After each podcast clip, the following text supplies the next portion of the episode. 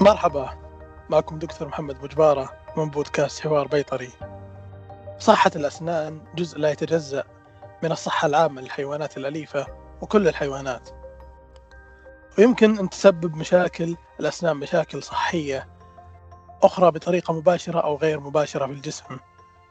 ويعتبر فحص أسنان ولثة الحيوان الأليف مرة واحدة سنويا على الأقل من قبل الطبيب البيطري للتحقق من العلامات المبكرة للمشكلة وللحفاظ على صحة فم الحيوان أمر في غاية الأهمية.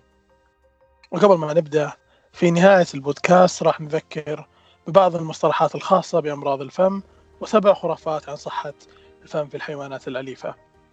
يشاركني الحوار اليوم في هذه الحلقة صديقي وزميلي الدكتور عبد الرحمن الكاظم وهو دكتور مشارك في مجال الحيوانات الأليفة في القطاع الخاص وهو حسب علمي أول من شخ... أول شخص تكلم عن السياحة البيطرية وأيضا هو مؤسس بودكاست حوار بيطري. حياك الله دكتور عبد الرحمن. الله يحييك. يا أهلا وسهلا فيك دكتور محمد وأشكرك على هذه المقدمة الجميلة. يا هلا بك والله حياك الله. أخيرا ما بغيت تجمعنا في البودكاست. والله فكرت في كلامك مرة ومرتين ثلاث مرات قلت يلا آه، ألبي النداء هذه المرة ونشوف التجربة كيف راح تكون بإذن الله. سعيد سعيد بحضورك معي يا دكتور. الآن آه، نحب ندخل في صلب الموضوع. بداية كيف يمكنك أنك تعرف آه، عن طب الأسنان البيطري؟ طيب جميل. طب الأسنان البيطري هو أحد التخصصات الطب البيطري الذي يعنى بتنظيف أو تعديل أو حفظ أو خلع أو إصلاح أسنان الحيوان المريض من أجل الحفاظ على صحة الفم والحصول على يعني آه، أسنان خالية من الأمراض. هذا يعني بالدرجة الأولى. تبدأ عملية الكشف على الأسنان بفحص الفم آه، ظاهريا وتقييم اللثة ولونها ولون الأسنان.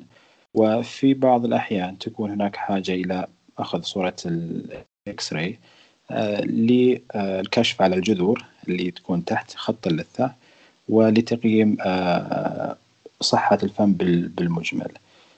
آه، وبالحديث عن عن جذور الأسنان آه، معظم أمراض الأسنان تحدث أسفل خط اللثة بمعنى أن في الفحص الظاهري أو في الفحص اللي يكون في العيادة ما راح نشوف الأمراض الفعلية اللي في الأسنان ما لم نكشف على أسفل خط اللثة إما من خلال الإكس راي أو من خلال مثلا بعد ما يتم تخدير الحيوان بشكل كامل ويتم أخذ الأريحية في الكشف على الأسنان.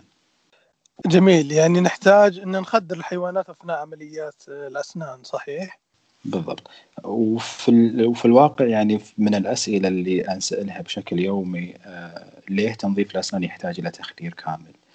آه وجوابي بكل بساطة لأن ما راح أقول للقط أو للكلب افتح فمك وراح يفتحه. فيعني هذا فهذا أبسط حاجة ممكن أوصلها للكلاينت بحيث إنه يعني آه يعني رسالة كذا غير مباشرة إنه يعني هذا أمر في غاية الأهمية إنه يكون تحت التخدير. للأسباب التالية لو نقارن تجربة الإنسان بالحيوان في تنظيف الأسنان راح تكون كالآتي مثلا على سبيل المثال أنت دكتور محمد لو حبيت تروح مثلا إلى طبيب الأسنان أنت عارف إنه يعني ذهابك إلى طبيب الأسنان هذا شيء لمصلحتك ولمساعدتك وللحفاظ على صحة فمك وبالمجمل طبيب الأسنان يستخدم تكنيكات وآليات لتخفيف الألم مثل استخدام المخدر الموضعي أو مثلا يقول لك مثلا ارفع يدك لو حسيت بالألم وبطبيعة الحال أنت تحافظ على ثباتك أثناء يعني جلوسك على كرسي طبيب الأسنان.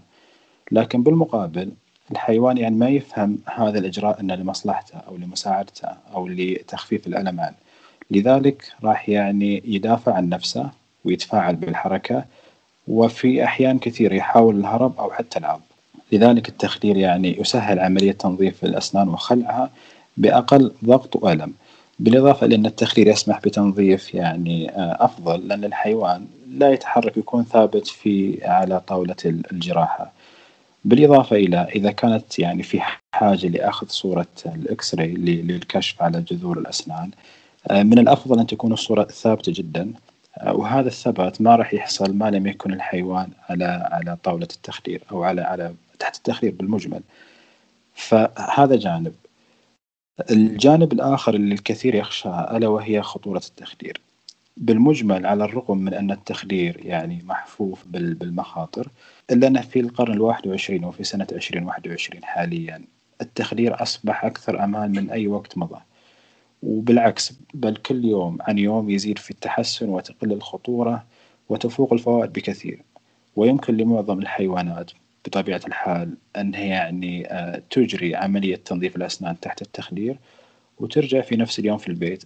قد تكون بعد ما ترجع خاملة تترنح لكن يعني بالمجمل آه، ترجع في نفس اليوم. يعني يعني وتش من العمليات اللي تعتبر اليوم الواحد. آه، جميل دكتور عبد الرحمن.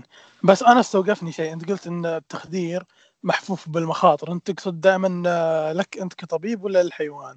بطبيعة الحال للحيوان. لأن يعني لو ما تم آه، حساب الجرعة بشكل صحيح لو كان الحيوان يعاني من مشاكل في أحد أعضاء الداخلي الليفر الكدني الهارت البلاد بريشر الوضع في الفسيولوجية لو كان فيها أي خلل آه، بطبيعه الحال راح يعود التخدير عليه بشكل سلبي وممكن تحصل مضاعفات وممكن يحصل يعني آه، عواقب يعني آه، سلبية باتجاه الحيوان.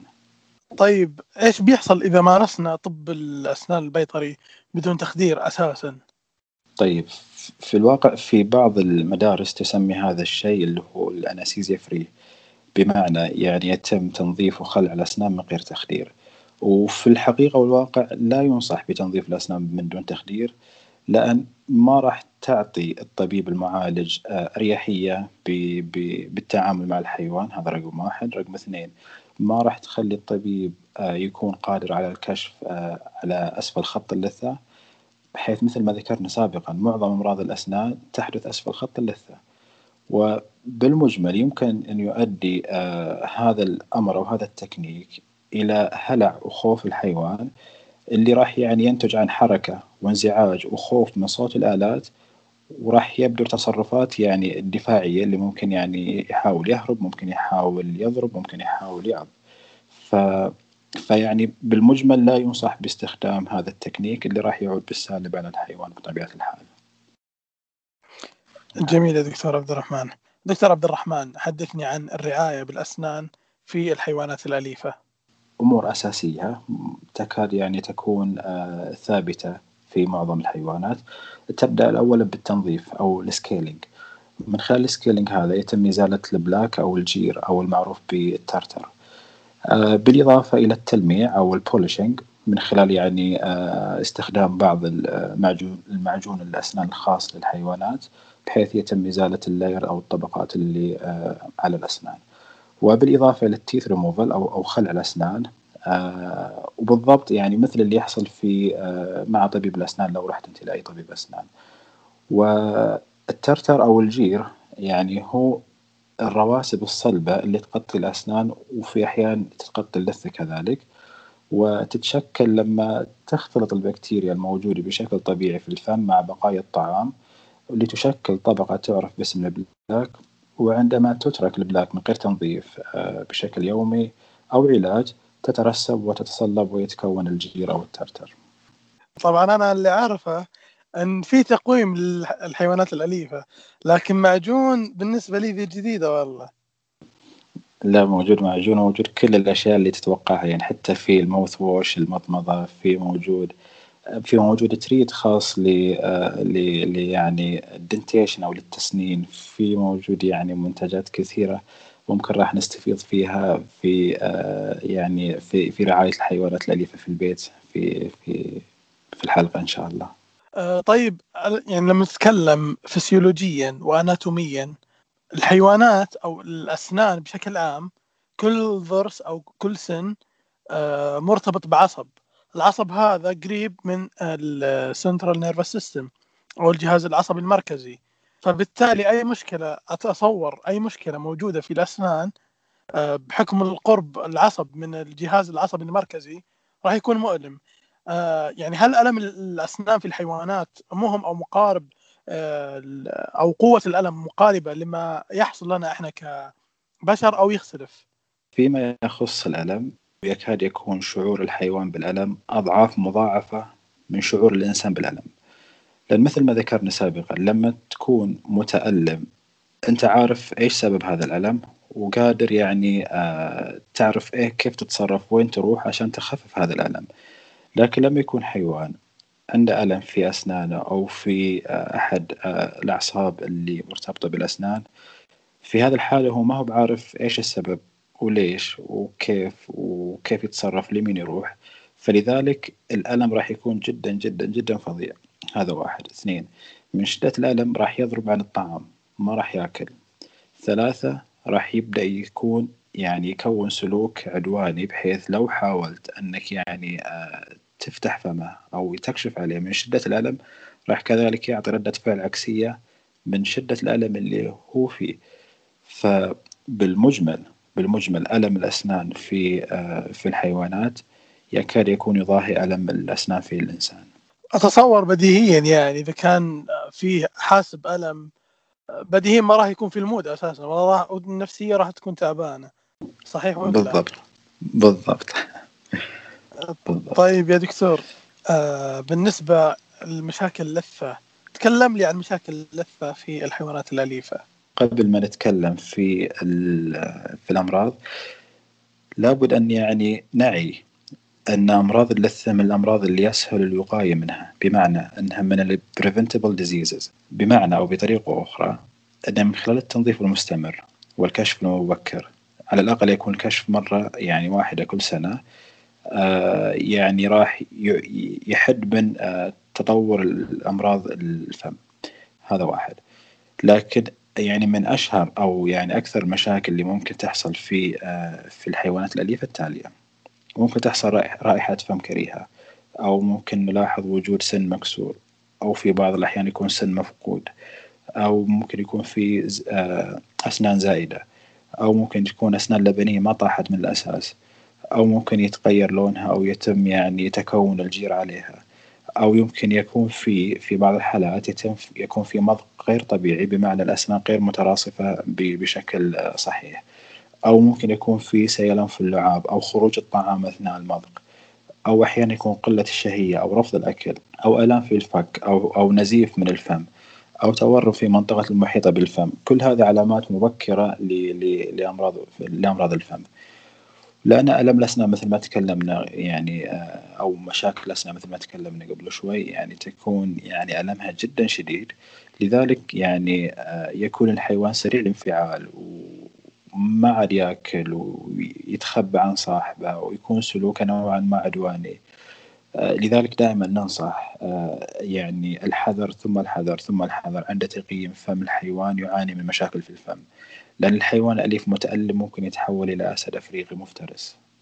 وكذلك من ضمن آه، مشاكل آه، الفم التجويف أو الكافيتيز على الرغم من أنها قليلة أو يعني أقل شيوعا في الحيوانات الأليفة مقارنة بالبشر ونادر ما يعني ما نسمع مثلا حشوة أو حشو دائمة أو مؤقتة في الحيوانات إلا أنها قد تعاني من نفس مشاكل الأسنان التي يمكن يصاب يصاب فيها البشر. مثل ما تكلمنا سابقا انكسار السن وأمراض اللثة والخراجات ال abscess وأورام الفم وغيرها من الأمور اللي ذكرناها سابقا. وبالحديث عن أمراض اللثة أو ال periodontal disease تعتبر من أكثر الأمراض الأسنان انتشارا في الكلاب والقطط في سن ثلاث سنوات وأكثر وتزداد سوء مع تقدم العمر إذا لم يتم اتخاذ تدابير وقائية فعالة. ومثل ما ذكرنا سابقا يعد اكتشاف العلاج المبكر أمر بالغ الأهمية. لأن أمراض اللثة المتقدمة يمكن تسبب مشاكل خطيرة وألم للحيوان. ومن هذه المشاكل أمراض في الكلى والكبد وعضلات القلب. آه جميل. بس معلش دكتور عبد الرحمن ممكن يعني أنت قلت يعني الأمراض الكلى والقلب وش دخل الأسنان في الكلى والقلب والأشياء هذه؟ بعيدين كل بعدهم وش هو الربط؟ كيف ممكن نربط يعني؟ طيب جميل. آه، في الواقع مشاكل الأسنان تؤثر بشكل يعني غير مباشر على الكلى والكبد والقلب وراح يعني أبسطها بطريقة آه، جدا سهلة. أولا لما تكون اللثة ملتهبة ومتهيجة من المحتمل أن يحصل نزف وألم شديد في الفم وقد تتأثر الجذور بشدة يعني لدرجة أن بعض الأسنان يعني تصبح كذا loose فضفاضة. okay. لما تحصل له فضفاضة ويحصل فيه detachment راح يحصل فيه سقوط لهذا السن في هذه الحالة لما يحصل سقوط راح يكون في access للبكتيريا اللي موجودة في تجويف الفم إلى مجرى الدم. راح يحصل ما يسمى بال bacteremia. وبحكم قرب الدورة الدموية بين الفم والقلب فإن عضلة القلب تتأثر بوصول هذه البكتيريا. وبطبيعة الحال القلب يقوم بضخ الدم المحمل بهذه البكتيريا وتصل إلى أهم محطتين يعبر فيهم الدم بعد القلب ألا وهما الكبد والكلى. وهذا العبور راح يخلف أضرار شديدة جدا. بل أظهرت بعض الدراسات أن الكلاب المصابة بأمراض اللثة الحادة ال severe periodontal disease تعاني من أمراض مجهرية أكثر شدة في الكلى وعضلة القلب. وبالمناسبة ال bacteremia تعني وجود البكتيريا في في مجرى الدم. ومثل ما ذكرنا سابقا تبدأ مشاكل الأسنان بتكون ال plaque ومع مرور الوقت يتكون الجير أو ال tartar. وغالبا يمكن رؤية الجير الموجود فوق خط اللثة أو إزالته بسهولة لكن ال plaque والجير الموجود أسفل خط اللثة أشد خطورة. وهذا يمهد إلى الطريق للعدوى والتلف الذي يصيب عظم الفك والأنسجة التي تربط الأسنان بعظم الفك. وهذا كله على بعضه راح يؤدي إلى يعني complication يؤثر على القلب يؤثر على الكبد يؤثر على الكلى يؤثر على عظمة الفك يؤثر على الأنسجة ويؤثر على أعضاء أخرى كثيرة. ما شاء الله يا دكتور.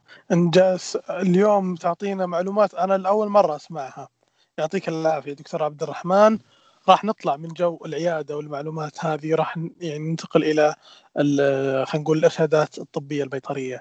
آه، دكتور عبد الرحمن آه، هناك مفاهيم خاطئة عن صحة الفم آه، في الحيوانات الأليفة. شاركنا أشهر هذه المفاهيم الخاطئة.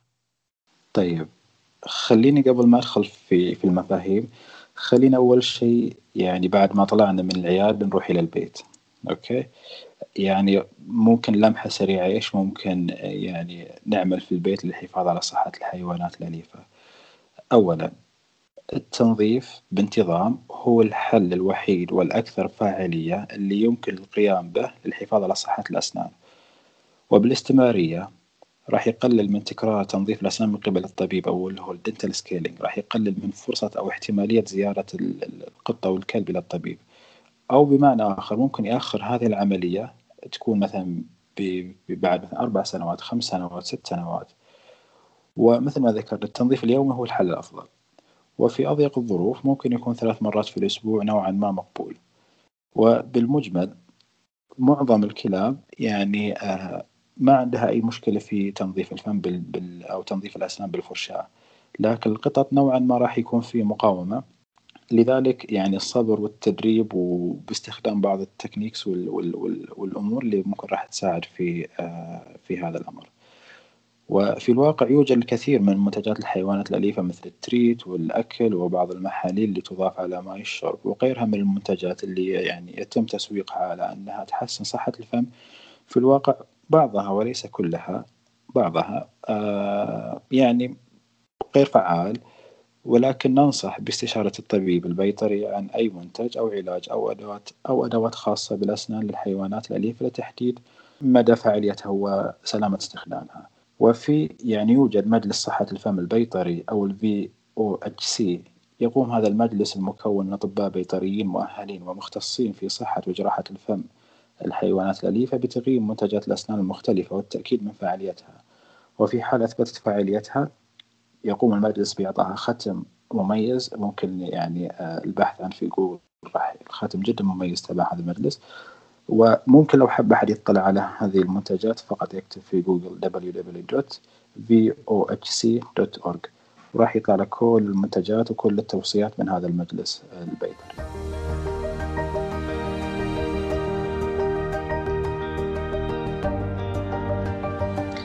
طيب وفيما يخص آه، الخرافات أو أو المفاهيم يعني الخاطئة عن صحة الفم في الحيوانات الأليفة. راح أتكلم عن آه، سبع خرافات أساسية. الخرافة الأولى أن مستوى تراكم الجير مؤشر دقيق لمستوى التهاب اللثة والأسنان. يعني مثل ما ذكرنا سابقا ان يعني آه، أمراض اللثة ترتبط عادة بالجير وقد يكون الجير متراكم بكميات كبيرة لكن في بعض الحالات رغم تكون الجير بكميات كبيرة إلا أن ما يحدث التهاب اللثة أو ال gingivitis. لذلك من المهم أن نؤكد على أن الجير يعمل كمهيج ولكنه في الأساس غير ممرض. لذلك يجب استخدام درجة التهاب اللثة يعني بالمناسبة اللثة يتم تصنيفها إلى أربع stages آه، أو أربع آه، مستويات من الالتهاب بحيث أن zero يعتبر يعني ما في التهاب و four أو أربعة يعتبر يعني severe حاد جدا الالتهاب في اللثة. لذلك يتم تصنيفها من قبل الطبيب من صفر إلى أربعة للحكم على درجة الالتهاب.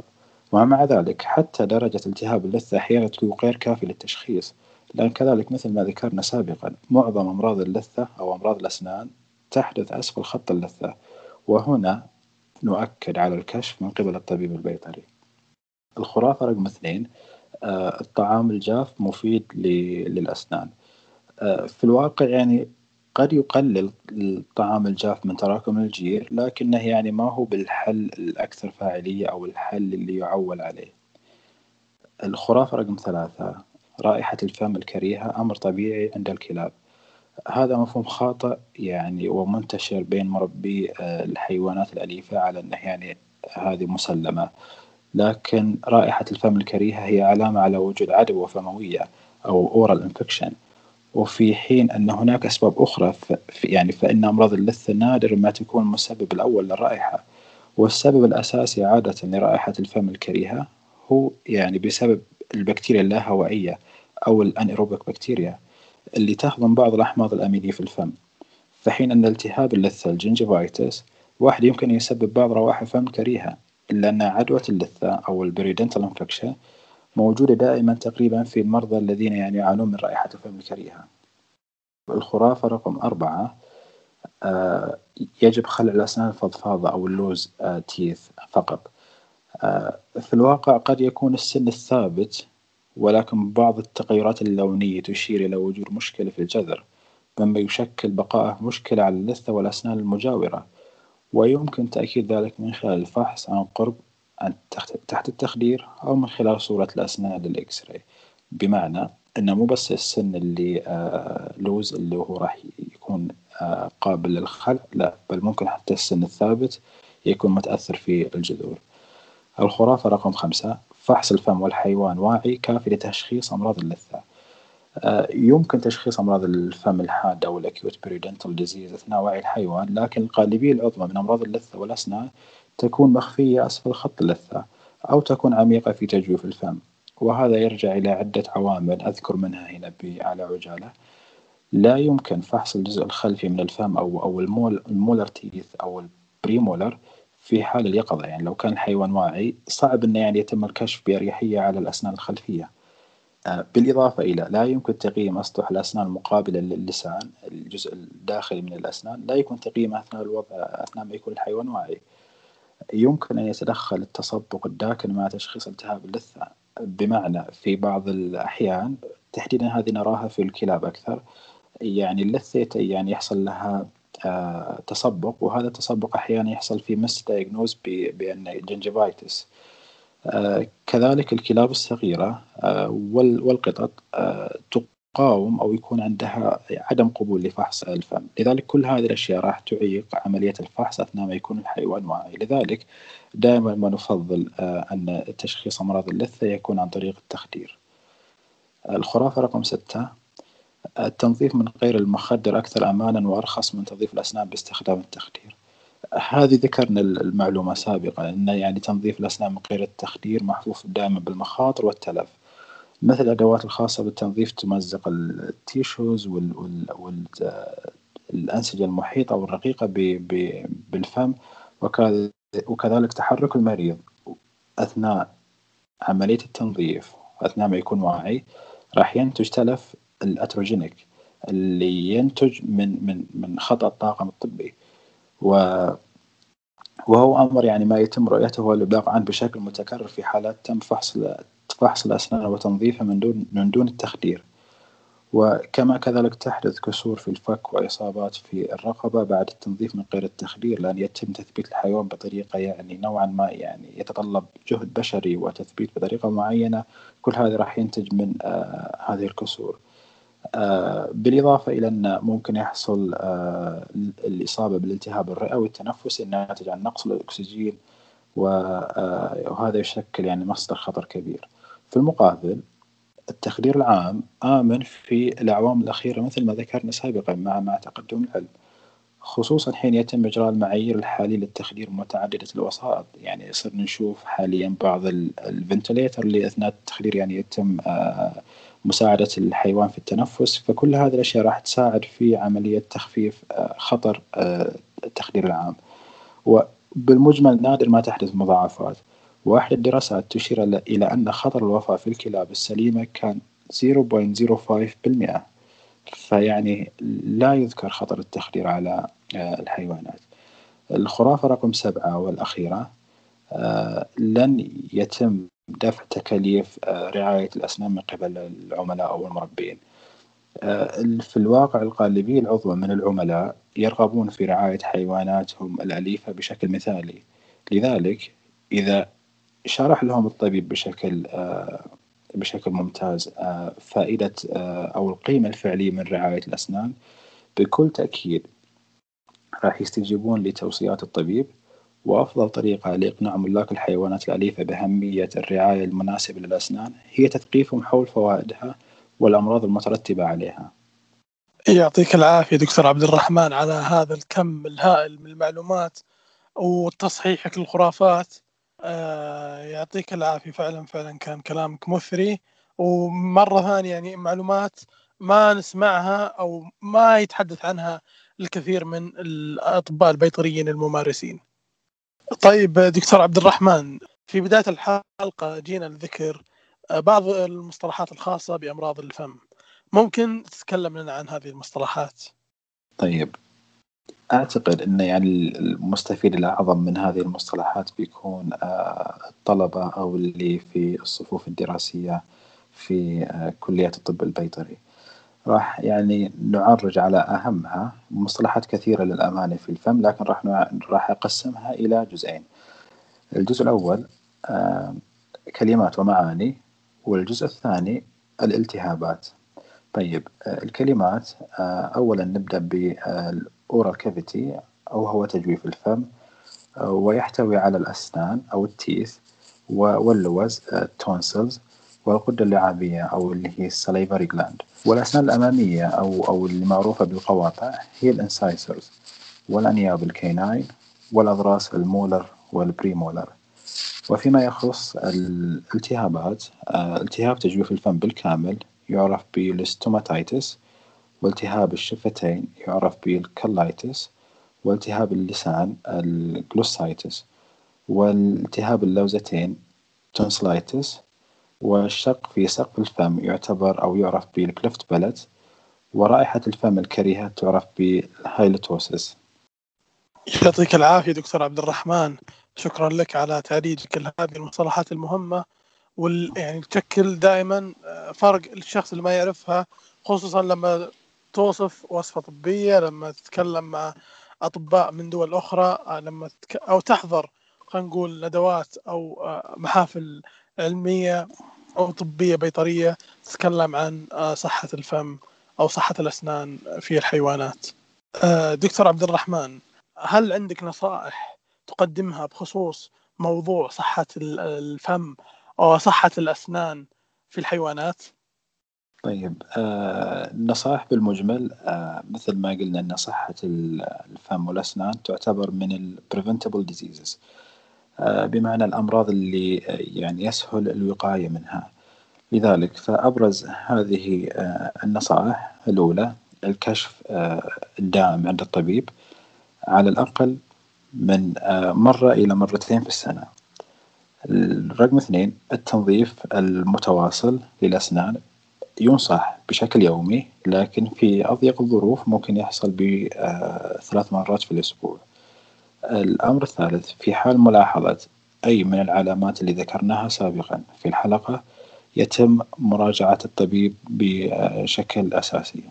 وكذلك في حال كان القطة والكلب أكبر من ثلاث سنوات في هذه الحالة كذلك ينصح بزيارة الطبيب.